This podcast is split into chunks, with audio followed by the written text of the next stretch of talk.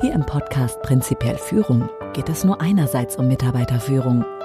Andererseits geht es um Einblicke für ein besseres Miteinander in Beziehungen und Gesellschaft. Und ebenso um relevante Informationen und Zusammenhänge für Ihr ganz persönliches Leben. Ich grüße Sie und heiße Sie herzlich willkommen zur 18. Episode Das Zirkuszelt-Modell. Das im Folgenden beschriebene Zirkuszelt ist ein plastisches, bildhaftes Modell unserer gehirninternen Prozesse. Nachdem ich es Ihnen vorgestellt habe, werde ich Sie zu zwei kurzen, erhellenden Tests einladen, um zu zeigen, wie das Modell die tatsächlichen Prozesse des menschlichen Gehirns veranschaulicht. Im Zirkuszeltmodell ist das menschliche Gehirn keine Ansammlung von Neuronen und Gliazellen, sondern ein uraltes, riesengroßes Zirkuszelt. Betrachten wir zunächst mein Gehirn, mein Zirkuszelt von außen. Es steht auf einer sattgrünen Wiese. Es ist rot-weiß gestreift und verfügt über mächtige, beeindruckende Ausmaße. Wir sehen, dass sehr viele Masten es aufrecht halten. Irgendwie schaffen wir es, Sie und ich, hineinzukommen. Es ist dunkel, es ist stickig und warm. Wir riechen alle Gerüche dieser Welt gleichzeitig. Geburt, Tod, Zitrone, Meer, Erde, Parfum, Popcorn. Alles ist da. Die Gerüche, die hohe Temperatur weit über 30 Grad Celsius und die Dunkelheit umfassen uns. Im Moment können wir uns noch überhaupt gar nicht orientieren. Mit der Zeit gewöhnen sich unsere Augen an die Dunkelheit. Wir stellen fest, es ist gar nicht vollständig dunkel. Wir beobachten einen sich ständig bewegenden Scheinwerfer, dessen Lichtkegel durch das gesamte Zelt rast über die Ränge, die von Zuschauern gefüllt sind, durch die Manege, in der sich seltsame Gestalten aufhalten. Die vom Scheinwerfer ausgeleuchtete Fläche ist ein Kreis von rund einem Quadratmeter. Dieser eine Quadratmeter macht allerdings nur einen verschwindend kleinen Teil des Inneren des Zeltes aus, das selbst sicher mehrere tausend Quadratmeter umfasst, denn es ist mindestens so weitläufig wie die größten Veranstaltungshallen dieser Welt. Der Lichtkreis, der Fokus, bewegt sich schnell, sehr schnell. Er hinterlässt eine fluoreszendierende Leuchtspur im weitläufigen Rund. Diese Leuchtspur verhält sich in etwa wie Kondensstreifen von Düsenflugzeugen, nur verschwindet sie schneller als so ein Kondensstreifen und äh, sie ist nicht so lang und erst recht nicht gerade. Vielmehr zeigt dieser, diese Leuchtspur den kurvenreichen Weg, den der Lichtkegel des Scheinwerfers in den letzten wenigen Sekunden und Minuten genommen hat. Dieser Lichtkegel, der Fokus des Scheinwerfers, steht für unser Bewusstsein. Das, was von ihm erhellt wird, ist uns bewusst.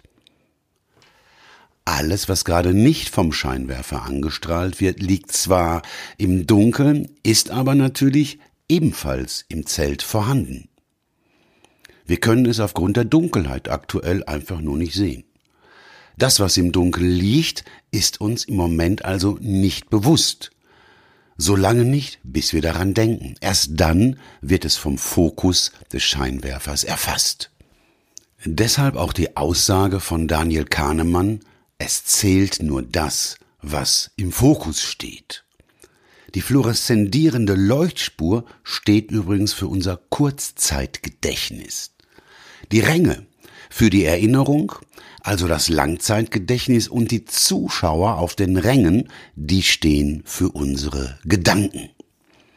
Denken heißt so etwas wie Erinnerungen, die Erlebnisse in der Welt, und die im eigenen Kopf unsere Tagträume und die Interpretation und Schlussfolgerungen der konkreten Erlebnisse und die eigenen Vorstellungen miteinander in Beziehung zu setzen. Daraus entstehen Gedanken. die halten sich im Zirkuszeltmodell in Form von Zuschauern auf den Rängen auf. Manche von ihnen sehen gesund und munter aus, andere eher krank und schwach, wieder andere machen den Eindruck, als wären sie wahnsinnig. Allerdings gibt es auch Zirkuszelte, deren Ränge recht leer sind, beziehungsweise mir scheint es, dass es einige Zirkuszelte gibt, in denen die Zuschauer vorwiegend Blödsinn machen. Doch wer steuert diesen an der Zirkuskuppel angebrachten Scheinwerfer? Irgendwie schaffen Sie und ich es hinauf, ganz, ganz hoch, bis knapp an die Zirkuskuppel. Erst jetzt können wir die fast unendliche Ausdehnung des Zeltes erahnen. Hier in der Kuppel ist der Scheinwerfer unterhalb einer transparenten, hängenden Plattform angebracht. Auf dieser Plattform steht in meinem Zelt mein Urmensch. Es ist der Urmensch, den Sie bereits als Urmensch im Rucksack kennen. Dieser Urmensch steht, wie Sie bereits wissen, für unser Unbewusstes, denn unser Unbewusstes verhält sich noch heute in etwa so, wie sich ein vor rund 500.000 Jahren lebender Urmensch heute wohl verhalten würde. Seine Hauptaufgabe ist es, seinen Menschen zu schützen und das Überleben generationenübergreifend sicherzustellen. Dieser Urmensch steuert den Scheinwerfer im Zirkuszelt mittels eines alten, abgegriffenen, hölzernen Steuerknüppels, wie man ihn aus historischen Flugzeugen, beispielsweise alten Doppeldeckern, kennt. Dieser Urmensch ist der Regisseur. Nichts geschieht ohne sein Dazutun. Er ist der, der im Zirkuszelt also unser Bewusstsein steuert. Er ist auch der, der dafür sorgt, dass wir nachts, wenn das Bewusstsein ausgeschaltet ist, weiteratmen, dass unser Herz weiterschlägt, dass wir träumen.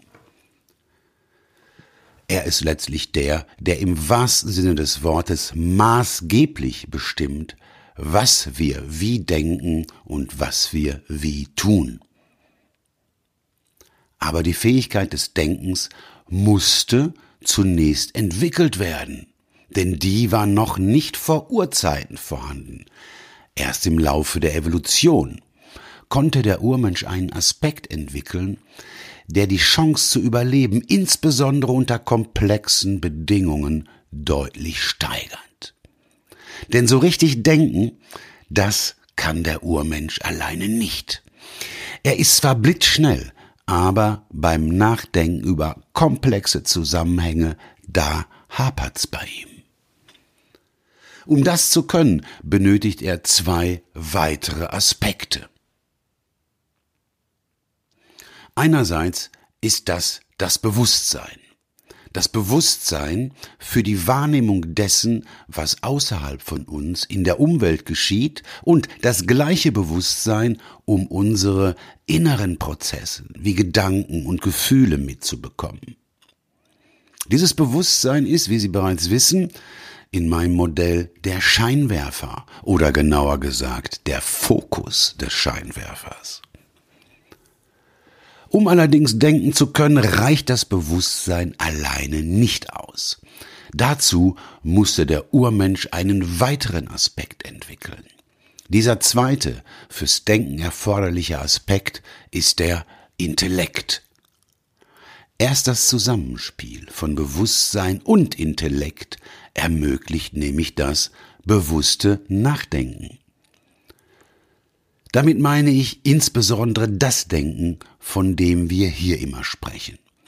Das Denken, das seine eigenen Gedanken auf ihren Wirklichkeitsbezug hin überprüft.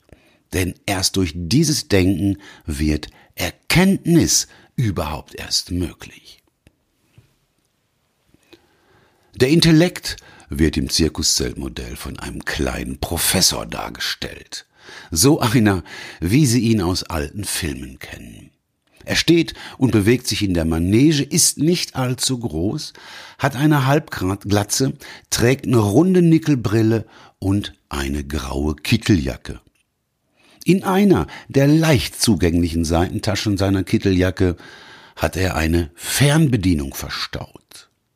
Diese Fernbedienung besitzt nur einen einzigen Joystick. Mittels dieser Fernbedienung ist der Professor in der Lage, einen Stellmotor anzusteuern, der zwischen dem hölzernen Steuerknüppel des Urmenschen und dem Scheinwerfer des Bewusstseins angebracht ist. Der Professor ist dann im Einsatz, wenn er seine Fernbedienung nutzt, wenn wir bewusst nachdenken. Der Professor kann den Scheinwerfer allerdings nicht so schnell bewegen wie der Urmensch, und selbst das fällt ihm nicht leicht, denn der Stellmotor benötigt Energie, um den Scheinwerfer zu bewegen. Recht viel Energie sogar. Und diese Energie will der Urmensch unter den meisten Voraussetzungen gar nicht erst investieren. Denn er pflanzt sich lieber fort, isst, spielt, liebt es recht zu haben und sich woran auch immer zu berauschen. Denn er leidet ein klein wenig unter Größenwahn.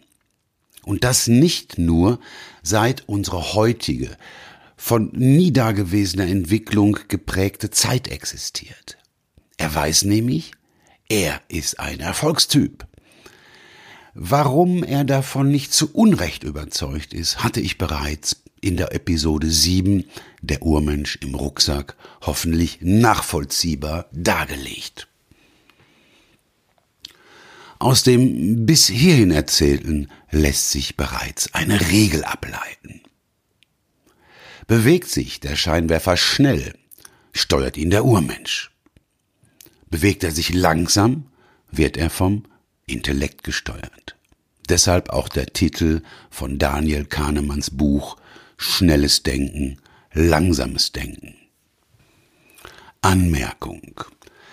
Kahnemann nennt den Urmenschen in seinem ausschließlich aus zwei Aspekten bestehenden Modell System 1, weil es das deutlich ältere System und das Bewusstseinssystem 2, weil es das neuere, jüngere System ist. Vom Grundsatz her sind sein und mein Modell identisch. Allerdings differenziere ich gemäß des Vagersatzes weiter und schließe auch das ein, was er unerwähnt lässt. Und das ist unter anderem der Intellekt, der kleine Professor mit der Fernbedienung. Es sind aber auch die bisher bereits beschriebenen und die vielen weiteren im zukünftigen Verlauf dieses Podcasts vorgestellten Einflussgrößen. Ende der Anmerkung. Das Zirkuszeltmodell besteht wie das Leben aus vielen Aspekten. Aktuell kennen Sie bereits den Urmenschen, den Scheinwerfer, den Professor und unsere Überzeugungen, denen ich noch keine bildlichen Figuren zugeordnet habe. Ebenso haben Sie bereits zwei Requisiten, die in der Manege stehen, kennengelernt.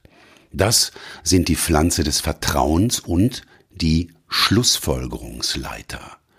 Weitere Akteure werden natürlich später noch hinzukommen, damit die komplexen Prozesse unseres Gehirns im Zirkuszeltmodell bildlich, nachvollziehbar und wirklichkeitsnah werden. Einen für die Führung entscheidenden Akteur werde ich Ihnen schon im Verlauf dieser Episode vorstellen. Zunächst aber lade ich Sie zu einem ersten Wirklichkeitstest anhand von zwei Fragen aus Kahnemanns Buch Schnelles Denken, Langsames Denken ein. Ein weiterer Wirklichkeitstest folgt im weiteren Verlauf dieser Episode.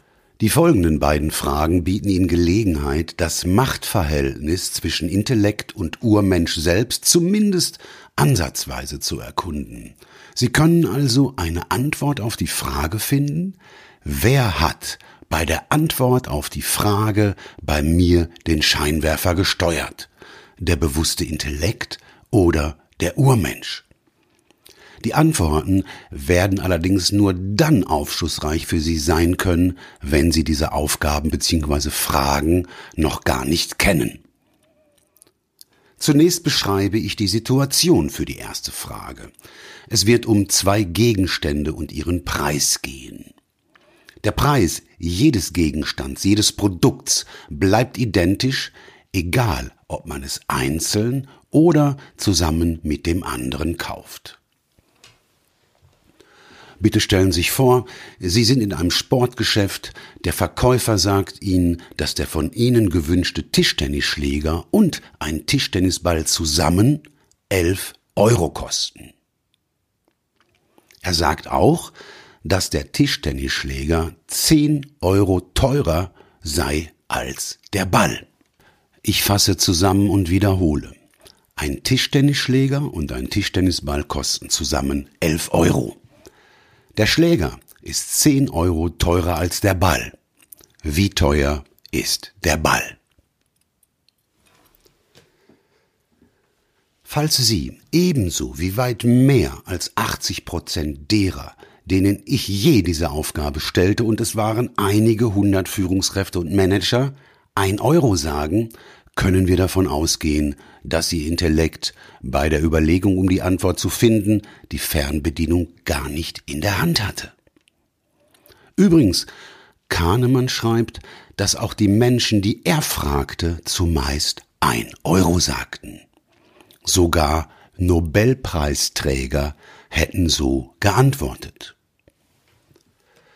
Die korrekte Antwort jedoch lautet 50 Cent. Denn nur wenn der Schläger 10,50 Euro kostet und der Ball 50 Cent, kann der Schläger 10 Euro teurer sein als der Ball.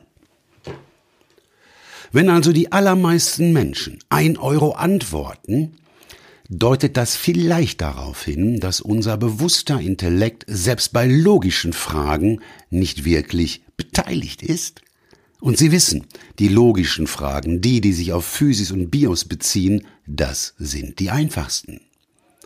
Wenn hier bei vorheriger Aufgabe, sogar bei Ihnen, und ich bin mir sicher, Sie sind in der Lage, selber zu denken, denn sonst würden Sie diesen Podcast gar nicht hören, und bei vielen Nobelpreisträgern der Urmensch und nicht der bewusste Intellekt das Denken übernommen hat, wer mag bei den meisten von uns und Sie wissen bereits, viele von uns interessieren sich nicht mal fürs selber Denken. Wer mag also wohl bei den meisten von uns Menschen die Steuerung des Bewusstseins übernehmen?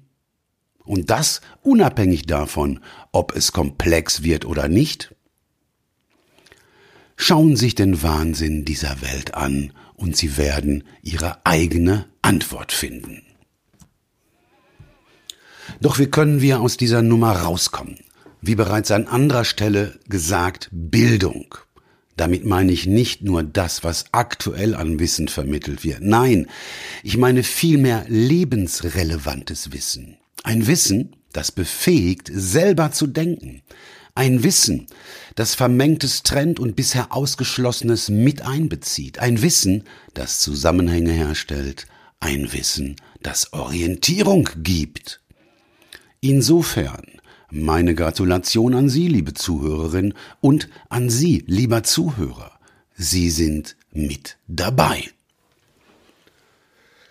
Übrigens, ich weiß ja nicht, was Sie bei der Frage mit dem Tischtennisschläger geantwortet hätten oder geantwortet haben. Mir ist in meinen Veranstaltungen allerdings aufgefallen, dass viele der wenigen Ausnahmen, die nicht ein Euro, sondern 50 Cent antworteten, sich erst später daran erinnerten, dass sie obige Frage bereits irgendwann schon einmal gehört und durchdacht hatten. Die zweite Frage, die Kahnemann in seinem Buch stellt, ist kurz. Sie besteht, ohne dass ich eine Situation beschreiben muss, nur aus einem Satz. Und der lautet, wie viele Tiere jeder Art nahm Moses mit auf die Arche? Ich wiederhole, wie viele Tiere jeder Art nahm Moses mit auf die Arche? Falls Sie zwei antworten oder eine andere Zahl in Ihrem Kopf auftauchte oder auch gar keine, war Ihr bewusster Intellekt möglicherweise nicht an der Antwort beteiligt. Wieso? Moses hatte gar keine Arche. Das war Noah. Daran können Sie erkennen, dass alles, wie schon von mir berichtet, mit der Wahrnehmung beginnt. Denn wenn Sie überhaupt über Zahlen nachgedacht haben, haben Sie sehr wahrscheinlich gar nicht wahrgenommen, dass ich Moses sagte.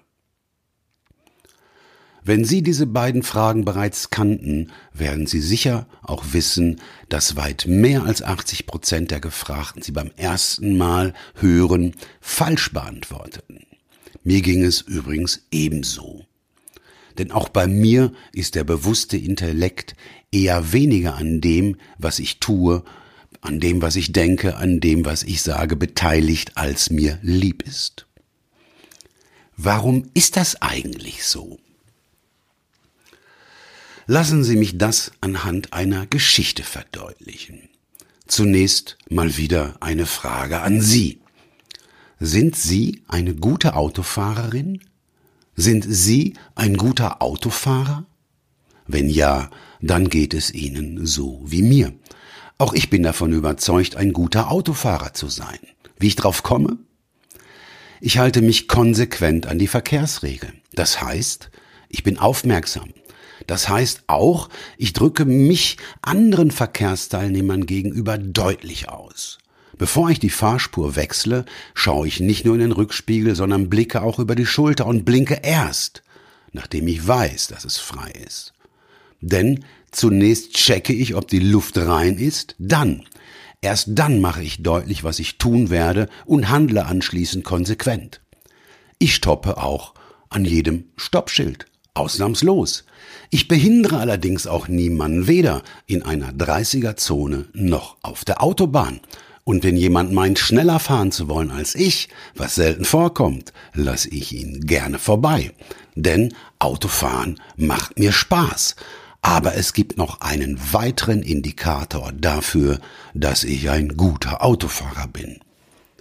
Ich habe keine Punkte in Flensburg und auch noch nie einen Unfall gemacht. Toi, toi, toi.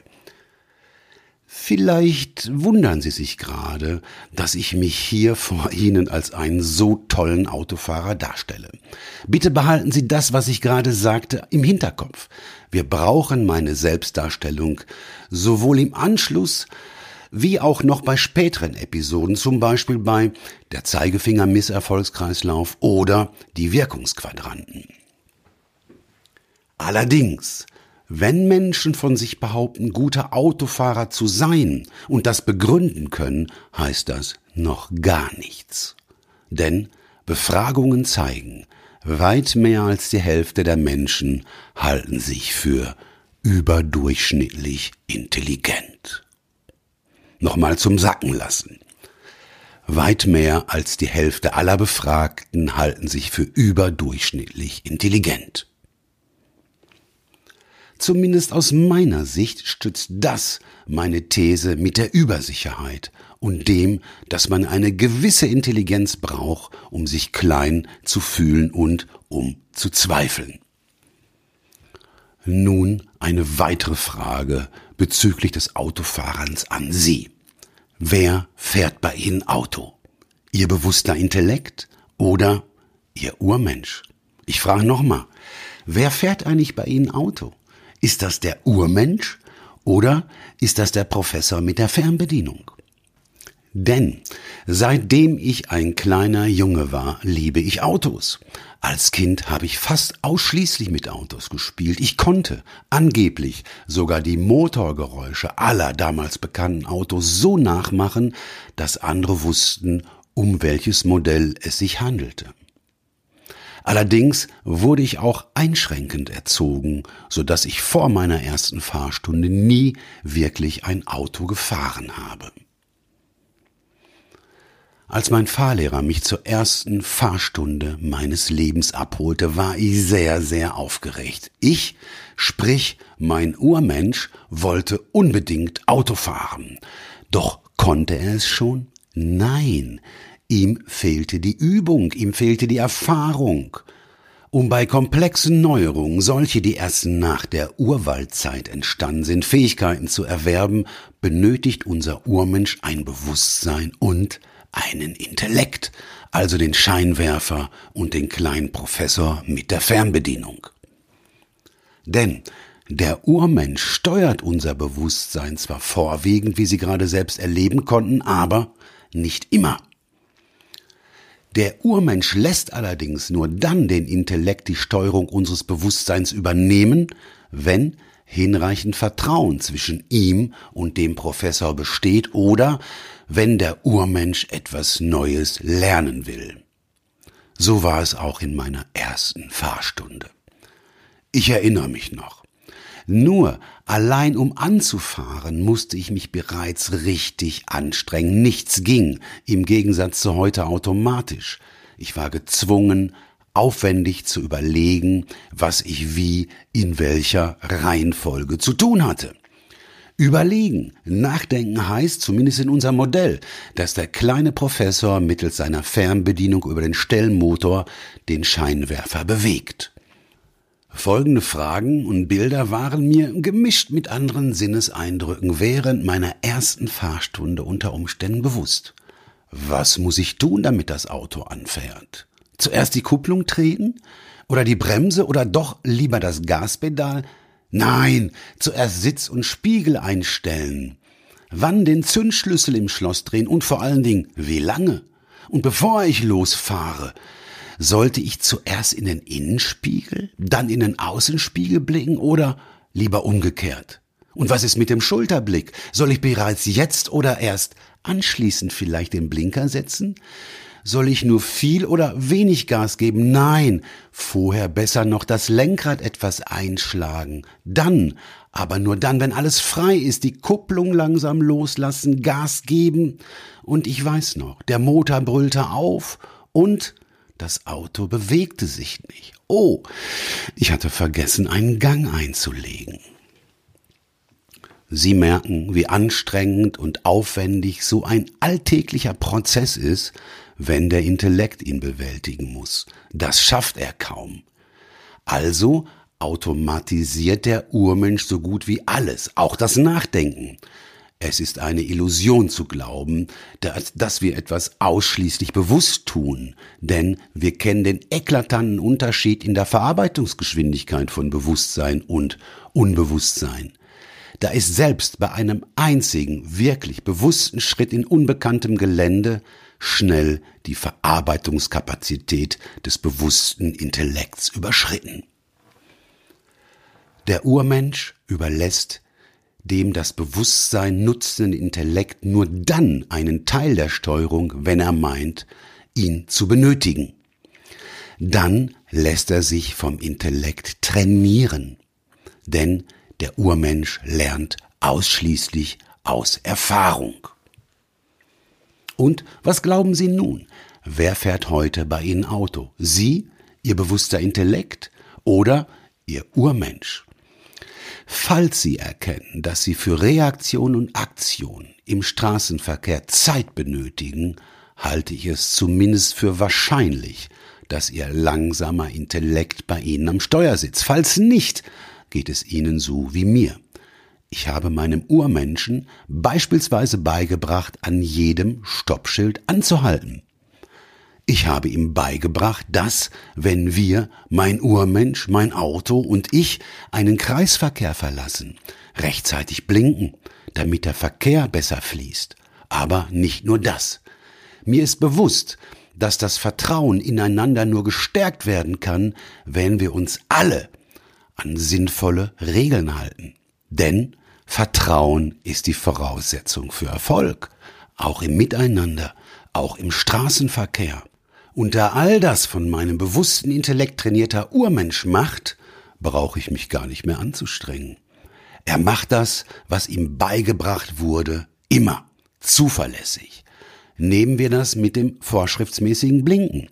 Er macht das auch dann, wenn gar kein anderes Auto zu sehen ist. Aber das macht nichts. Ich habe keine Angst davor, dass mein Blinker verschleißt. Ich bin übrigens sehr froh darüber, dass ich nicht selber fahren muss, denn mein Urmensch ist ein begeisterter und glücklicherweise auch ein umsichtiger und sich deutlich ausdrückender Autofahrer. Oder glauben Sie etwa, ein erstklassiger Pianist überlegt erst lang, bevor er eine Taste auf dem Klavier anschlägt? Bei sämtlichen Ausnahmekünstlern hat man nämlich eine Gemeinsamkeit festgestellt. Sie üben viel, viel mehr als die anderen. Was machen sie eigentlich, während sie üben? Wenn wir das, was sie tun, in die Sprache unseres Modells übersetzen, trainieren sie ihren Urmenschen. Denn wenn sie performen, macht das sicher nicht ihr bewusster Intellekt. Dafür ist der nämlich viel zu langsam. Der Urmensch hat im Laufe der Evolution das Bewusstsein und den Intellekt entwickelt, damit seine Überlebens- und natürlich Fortpflanzungschancen steigern. Was war wohl einer der ersten bewussten Gedanken? Hatte er vielleicht mit der Herstellung eines der ersten Werkzeuge zu tun, dem Faustkeil? Tun wir einfach mal so. Was ist der Nutzen, wenn man, anders als die anderen Urmenschen, einen Faustkeil herstellen kann und damit umzugehen versteht? Na klar, man kann mehr Fleisch vom Knochen trennen. Man kann den Tieren leichter das Fell über die Ohren ziehen, um sich, sein Weibchen und seinen Nachwuchs damit zu wärmen. Und wenn die anderen Weibchen das sehen, was wollen die wohl? Die suchen natürlich Männchen, die in der Lage sind, die Brut besser zu ernähren und zu beschützen als die Durchschnittsmännchen. Denn auch sie müssen ihre Gene weitergeben. Das ist die Instruktion der Evolution. Solange es nach ihren Gesetzen, und das wissen wir, die Evolution ist das Mega-Erfolgsrezept. Wenn es um Entwicklung und Überleben geht, dann, ja dann überleben nämlich nur die fittesten, die fleißigsten, die klügsten und die Welt entwickelt sich sinnvoll. Und erst die aus Sicht der Gutmenschen furchtbar ungerechte, aber wie wir wissen, sinnvolle Vorliebe der Evolution hat auf diesem Planeten das Leben erst entstehen lassen und die Entwicklung so weit getrieben, dass wir Menschen, das bis heute komplexeste Lebewesen, das Lebewesen, das sowohl in der Wüste wie auch in Eis und Schnee überleben kann, immer noch existiert. Heute allerdings, zu Beginn des dritten Jahrtausends, sind wir an einem Scheidepunkt angelangt. Denn die Gutmenschen mit ihrer emotional bedingten Kurzsichtigkeit, ebenso wie die Schlechtmenschen mit ihrer unstillbaren Gier, drohen die Evolution rückgängig zu machen. Und das sowohl auf Physis wie auf Bios wie auch auf Noos. Weshalb?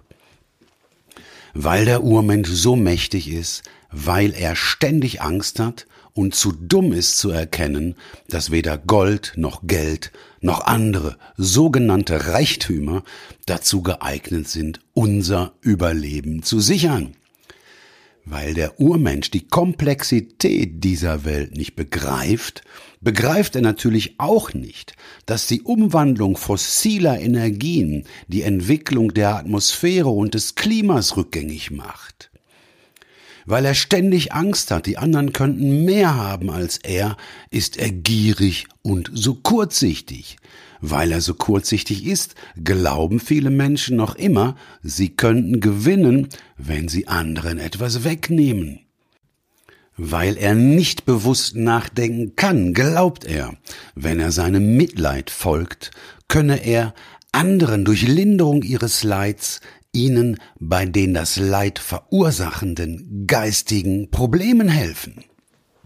Da wir aktuell an diesem Scheidepunkt stehen, muss jeder für sich selbst entscheiden, ob er sein Leben von diesem Urmenschen, der es zweifelsohne gut meint, der sich auch bis vor rund 100 Jahren den damaligen Umständen entsprechend angemessen verhalten hat, von seinem Mitleid und seiner Gier steuern lässt oder ob er den bewussten Intellekt wirklich zum selber Denken, zum weitsichtigen Denken, zum Überprüfen seiner eigenen Überzeugungen und zum Überprüfen seiner eigenen Gedanken nutzt.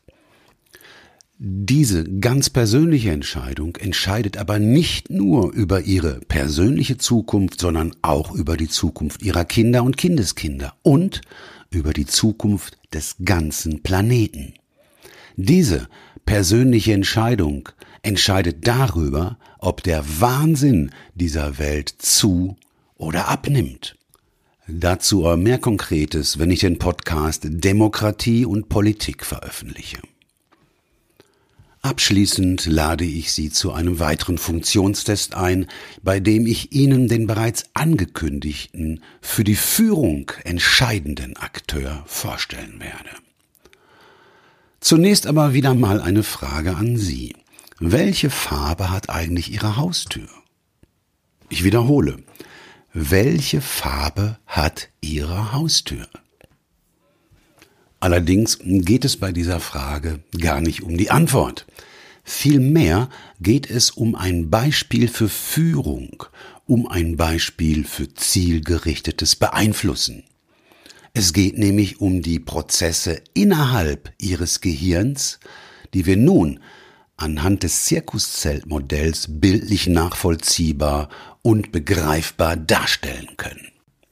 Wenn Sie das Folgende begriffen haben, wenn Sie das nachvollziehen können, wenn Sie die folgenden Gedanken selber denken können, sind Sie einen guten, ja einen entscheidenden Schritt weiter, bezogen auf sich selbst, bezogen auf Ihre Beziehung und, falls Sie Führungskraft sind, natürlich auch bezogen auf Ihre Wirksamkeit Mitarbeitern, Kollegen und Vorgesetzten gegenüber.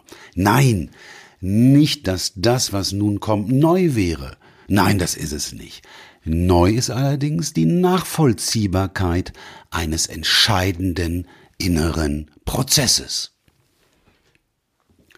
Was ist, nachdem Sie meine Frage nach der Farbe Ihrer Haustür hörten, das natürlich nur, wenn Sie wirklich zugehört haben und wenn Ihr Urmensch mich als Freund betrachtet, mit sehr hoher Wahrscheinlichkeit in Ihnen geschehen. Sie haben Ihre Haustür, wenn auch nur ganz kurz, vor ihrem geistigen Auge gesehen und könnten mir, wenn sie denn wollten und wenn das bei einem Podcast möglich wäre, sagen, welche Farbe ihre Haustür hat. Und das, obwohl sie sehr, sehr wahrscheinlich beim Hören dieses Podcasts niemals an ihre Haustür gedacht hätten. Das heißt, Allein meine Worte sind in der Lage, ihre Gedanken zielgerichtet zu beeinflussen. Ich bin also in der Lage, ihre Gedanken zu führen und das, obwohl ich mich biologisch außerhalb ihres Kopfes befinde. Nun müssen Sie nur noch verstehen, wie das prinzipiell funktioniert, und dann können Sie das mit ein wenig Übung ebenso bewusst und zielgerichtet tun wie ich. Das aber nicht nur bei den anderen, sondern, und ich glaube, das ist viel, viel entscheidender, bei sich selbst. Denn wer fragt, führt. Vielmehr, wer zielgerichtete innere Spannungen im anderen aufzubauen versteht, führt. Aber Achtung, jedes Ding hat zwei Seiten. Manipulation funktioniert nämlich ebenso. Was sich im Detail hinter der Führung mit Worten, dem verbalen Führen verbirgt und wie Sie sich vor Manipulation schützen können, werden Sie in den kommenden Episoden erfahren. Nun aber zu der Erklärung, was warum dazu führt, dass Sie nach meiner Frage Ihre Haustür vor Ihrem geistigen Auge sahen. Wie Sie bereits in der Episode Der Urmensch im Rucksack gehört haben, speichert unser Urmensch alles. Nichts wird vergessen. Das Allermeiste davon ist allerdings unter normalen Bedingungen nicht mehr für unser Bewusstsein zugänglich. Warum nicht? Weil es damit total überfordert wäre und wir damit unsere Überlebensfähigkeit verlieren würden. Um das so zu verstehen, wie ich es meine, klären wir zunächst, wie die Speicherung im Zirkuszellmodell funktioniert. Der Speicher für all unsere Erlebnisse sind die Ränge. Alles, was der Urmensch mitbekommt und verstehen kann, legt er auf den Rängen ab. Warum nur das, was er mitbekommen und verstehen kann? Hätte ich die Frage vorhin auf Chinesisch gestellt, wäre wahrscheinlich gar nichts in ihnen passiert. Die Frage wäre quasi durch sie durchgelaufen, wusch und weg. Der Urmensch beginnt aus Sicht der Manege vorne links auf den Rängen und legt dort sein Erleben ab. Sind die vorderen Plätze voll, geht er zu den hinteren, sind die voll, beginnt er wieder unten am Manegenrand neben den bereits vollen Speicherplätzen, immer rechts herum, bis das vollständige Halbrund der Ränge belegt ist. Nun, da alle Ränge belegt sind, muss er die Erinnerungen stapeln. Er verfährt also gemäß der Technik der Stapelablage. Neues wird, wieder vorn links beginnend, auf die älteren Erinnerungen draufgelegt. Deshalb können wir uns leichter an erst vor kurzem geschehene Ereignisse erinnern, die älteren geraten in den Hintergrund. Emotionale Ereignisse jedoch, wie die Geburt eines Kindes, sind so geartet, dass er da gar nichts drauflegen kann. So etwas vergessen wir ja nicht so schnell. Alles, was wir häufig erleben, wie beispielsweise durch die eigene Haustür gehen, ist sofort für den Urmenschen verfügbar. Lange zurückliegendes entweder unter normalen Umständen gar nicht oder aber er braucht eine gewisse Zeit, bis er es für das Licht des Scheinwerfers wieder zugänglich gemacht hat.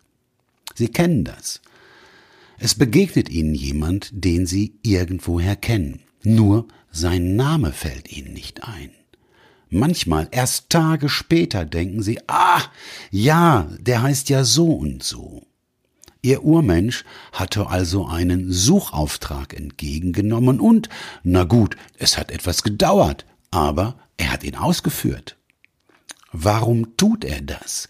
Warum steuert er beispielsweise Ihren Scheinwerfer des Bewusstseins auf die Erinnerung an Ihre Haustür, wenn Sie meine Frage danach hören? Das macht er, weil es einen weiteren, für uns hier beim Thema Führung wesentlichen Aspekt innerhalb des Zirkuszeltes gibt. Der ist Ihnen vielleicht noch gar nicht wirklich bewusst. Auch wenn er uns oftmals nicht bewusst ist, ist dieser Aspekt dennoch in uns allen aktiv. Und wie das immer so ist, erst nachdem uns etwas bewusst geworden ist, können wir es auch bewusst beeinflussen. Dieser Aspekt wird im Zirkuszeltmodell durch einen recht unangenehmen Akteur dargestellt. Niemand mag ihn. Sie nicht, ich nicht, die anderen nicht und insbesondere der Urmensch der der Regisseur im Zelt ist, gerne Chef sein will, mag diesen Akteur am wenigsten. Der Akteur, von dem ich hier spreche, ist ein circa ein Meter großes Strichmännchen. Auf den ersten Blick ist es eher unscheinbar, aber wirklich nur auf den ersten, denn dieses Strichmännchen leuchtet im Dunkeln. Dieses Strichmännchen ist nämlich aus elektrisch blau leuchtenden Leuchtstoffröhren zusammengesetzt. Sein Kopf ist von einer Corona, einer Art gelb leuchtenden, knisternden Heiligenschein umgeben. Von seinem Zeigefinger aus ist dieses elektrisch blau leuchtende am Kopf von einer gelben Corona umgebenen Strichmännchen allerdings in der Lage, weißliche, hässlich knisternde und die Luft teilende Hochspannungsblitze an jede beliebige Stelle des Zirkuszeltes zu feuern. Dort, wo einer dieser Hochspannungsblitze einschlägt, ist es schwarz und es qualmt.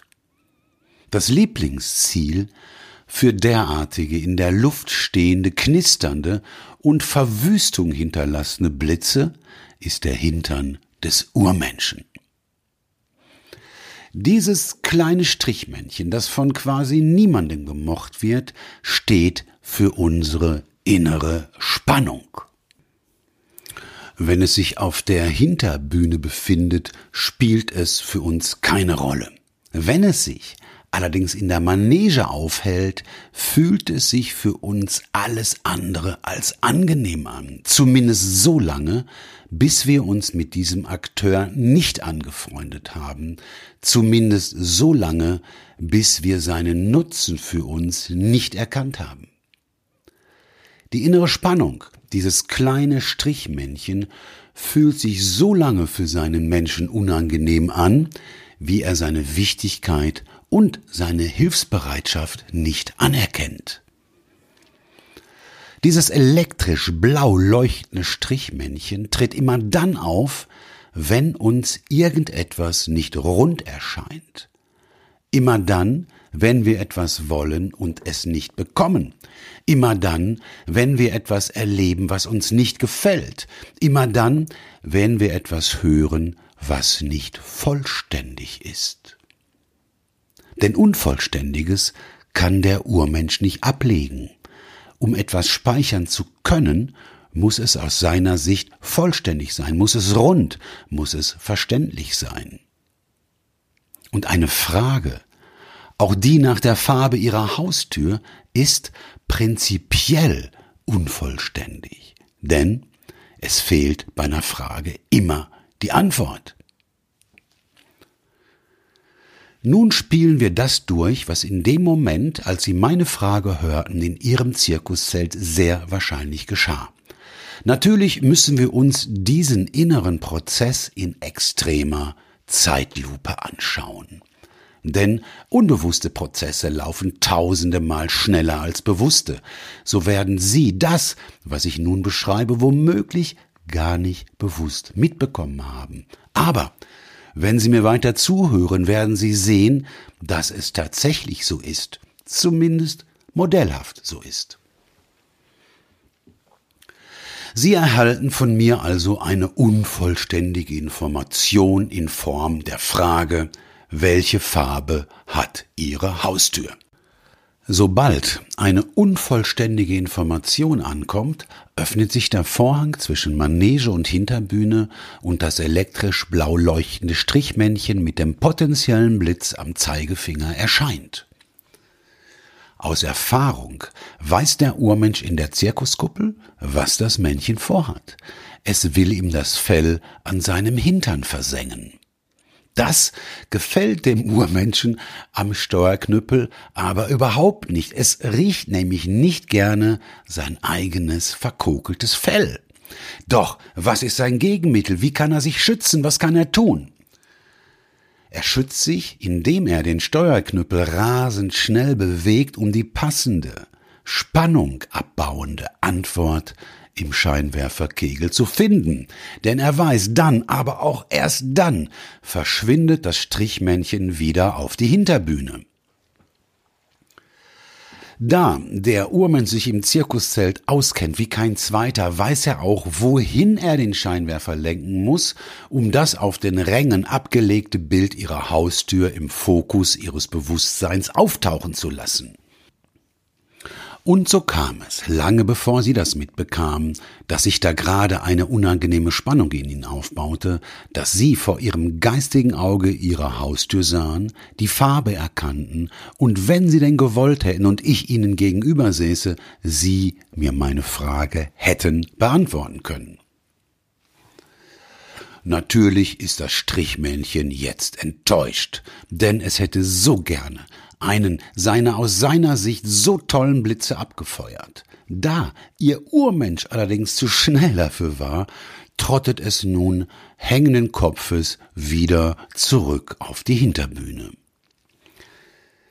Ihr Bewusstsein hat davon natürlich auch gar nichts mitbekommen, denn es hatte sich das Bild mit der Haustür angeschaut.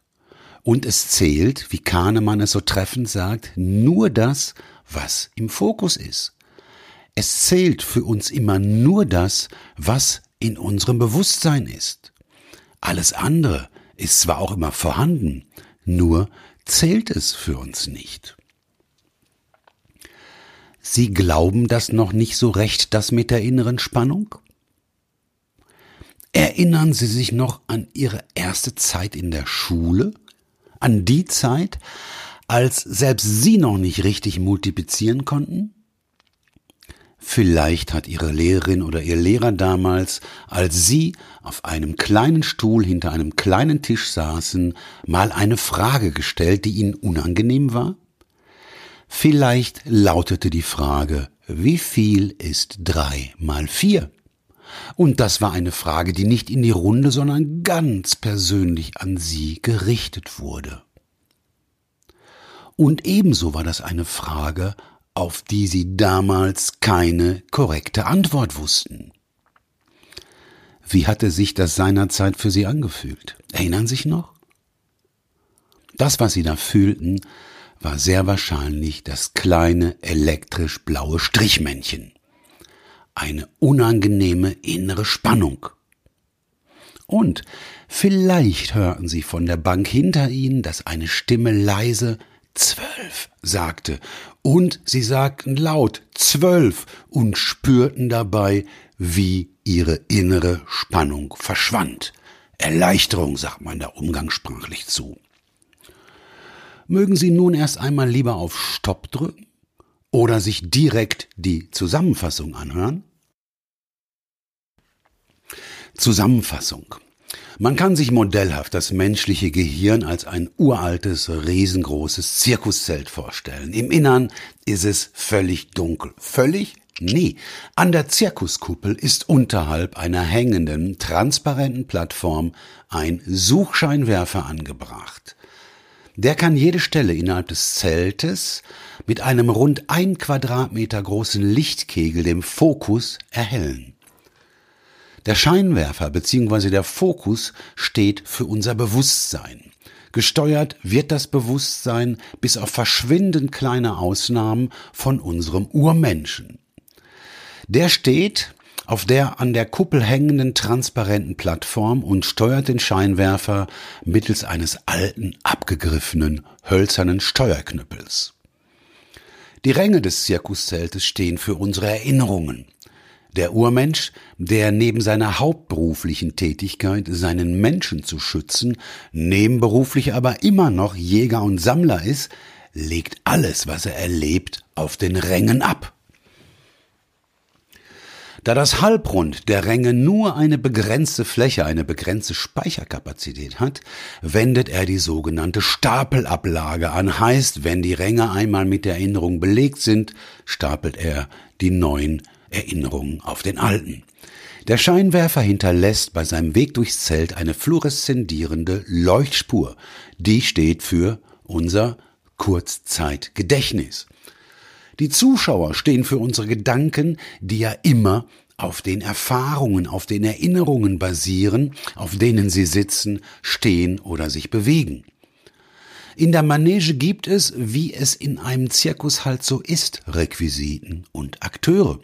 Bis jetzt kennen Sie zwei Requisiten, die Schlussfolgerungsleiter und die Pflanze des Vertrauens.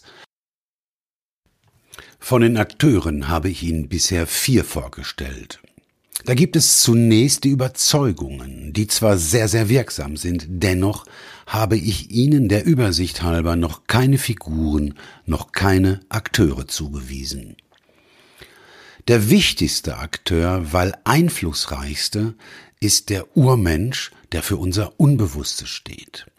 Sein viel weniger einflussreicher, aber deutlich intelligenterer Gegenspieler ist ein kleiner Professor mit Halbglatze, Nickelbrille und Fernbedienung. Der Professor mit der Fernbedienung steht für unseren Intellekt. Zusammen mit dem Scheinwerfer des Bewusstseins bildet er den bewussten Intellekt. Denn Denken heißt so etwas wie Erinnerungen, die Erlebnisse in der Welt und die im eigenen Kopf, oft die Interpretationen und Schlussfolgerungen der Erlebnisse in der Welt, miteinander und mit den eigenen Gedanken und Träumen in Beziehung zu setzen. Die Gedanken befinden sich in unserem Modell in Form von Zuschauern auf den Rängen. Es gibt also Zirkuszelte, deren Ränge recht voll sind. Andere Zirkuszelte sind weniger gut besucht, beziehungsweise mir scheint es so, dass es dort äh, recht viele Zuschauer gibt, die nichts anderes als Blödsinn machen, da keine Arbeitsteilung zwischen Urmensch und Professor existiert, sondern der Urmensch den Steuerknüppel nie aus der Hand legt. Und der, wie könnte es anders sein, schustert dann auch die Gedanken zusammen, für die eigentlich der Intellekt zuständig wäre. Ob das wohl was mit dem hohen Energieverbrauch des Stellmotors zu tun hat? Wer weiß. Der vierte Akteur ist ein circa ein Meter großes, aus elektrisch blau leuchtenden Leuchtstoffröhren zusammengesetztes Strichmännchen mit Corona um den Kopf. Dieses Männchen ist in der Lage, von seinem Zeigefinger furchtbare, knisternde Hochspannungsblitze an jede beliebige Stelle des Zirkuszeltes zu senden. Sein bevorzugtes Ziel aber ist der Hintern des Urmenschen. Dieses Strichmännchen steht für die innere Spannung. So eine innere Spannung baut sich immer dann in uns auf, wenn wir etwas als unvollständig, als nicht rund, als unpassend erleben. Immer, wenn wir das erleben, erscheint in unserem Modell von der Hinterbühne kommend das Strichmännchen in der Manege. Es bleibt so lange, bis die Spannung weg ist. Strichmännchen weg, Spannung weg. In der Zeit zwischen Erscheinen und Verschwinden kann es allerdings feuern, wenn der Urmensch nicht schnell genug eine Antwort mit dem Scheinwerfer gefunden hat. Dass das Männchen feuert, will aber keiner, deshalb führt der, der fragt. Deshalb führt der, der in der Lage ist, in anderen eine zielgerichtete Spannung zu erzeugen. Deshalb hilft der bei der Entwicklung, der in der Lage ist, Leidensdruck zu erzeugen und der die anderen derart wertschätzt und respektiert, dass er davon überzeugt ist, dass sie nur selbst die Lösung ihrer geistigen Probleme finden können. Nun, nachdem wir eine Reise in mein wie auch in Ihr Zirkuszelt unternommen haben, bitte schrumpfen Sie es wieder, damit es tatsächlich wieder in die Köpfe passt. Bei Ihnen und auch bei mir. Vielen Dank fürs Zuhören und viel Spaß und Erfolg beim selberdenken.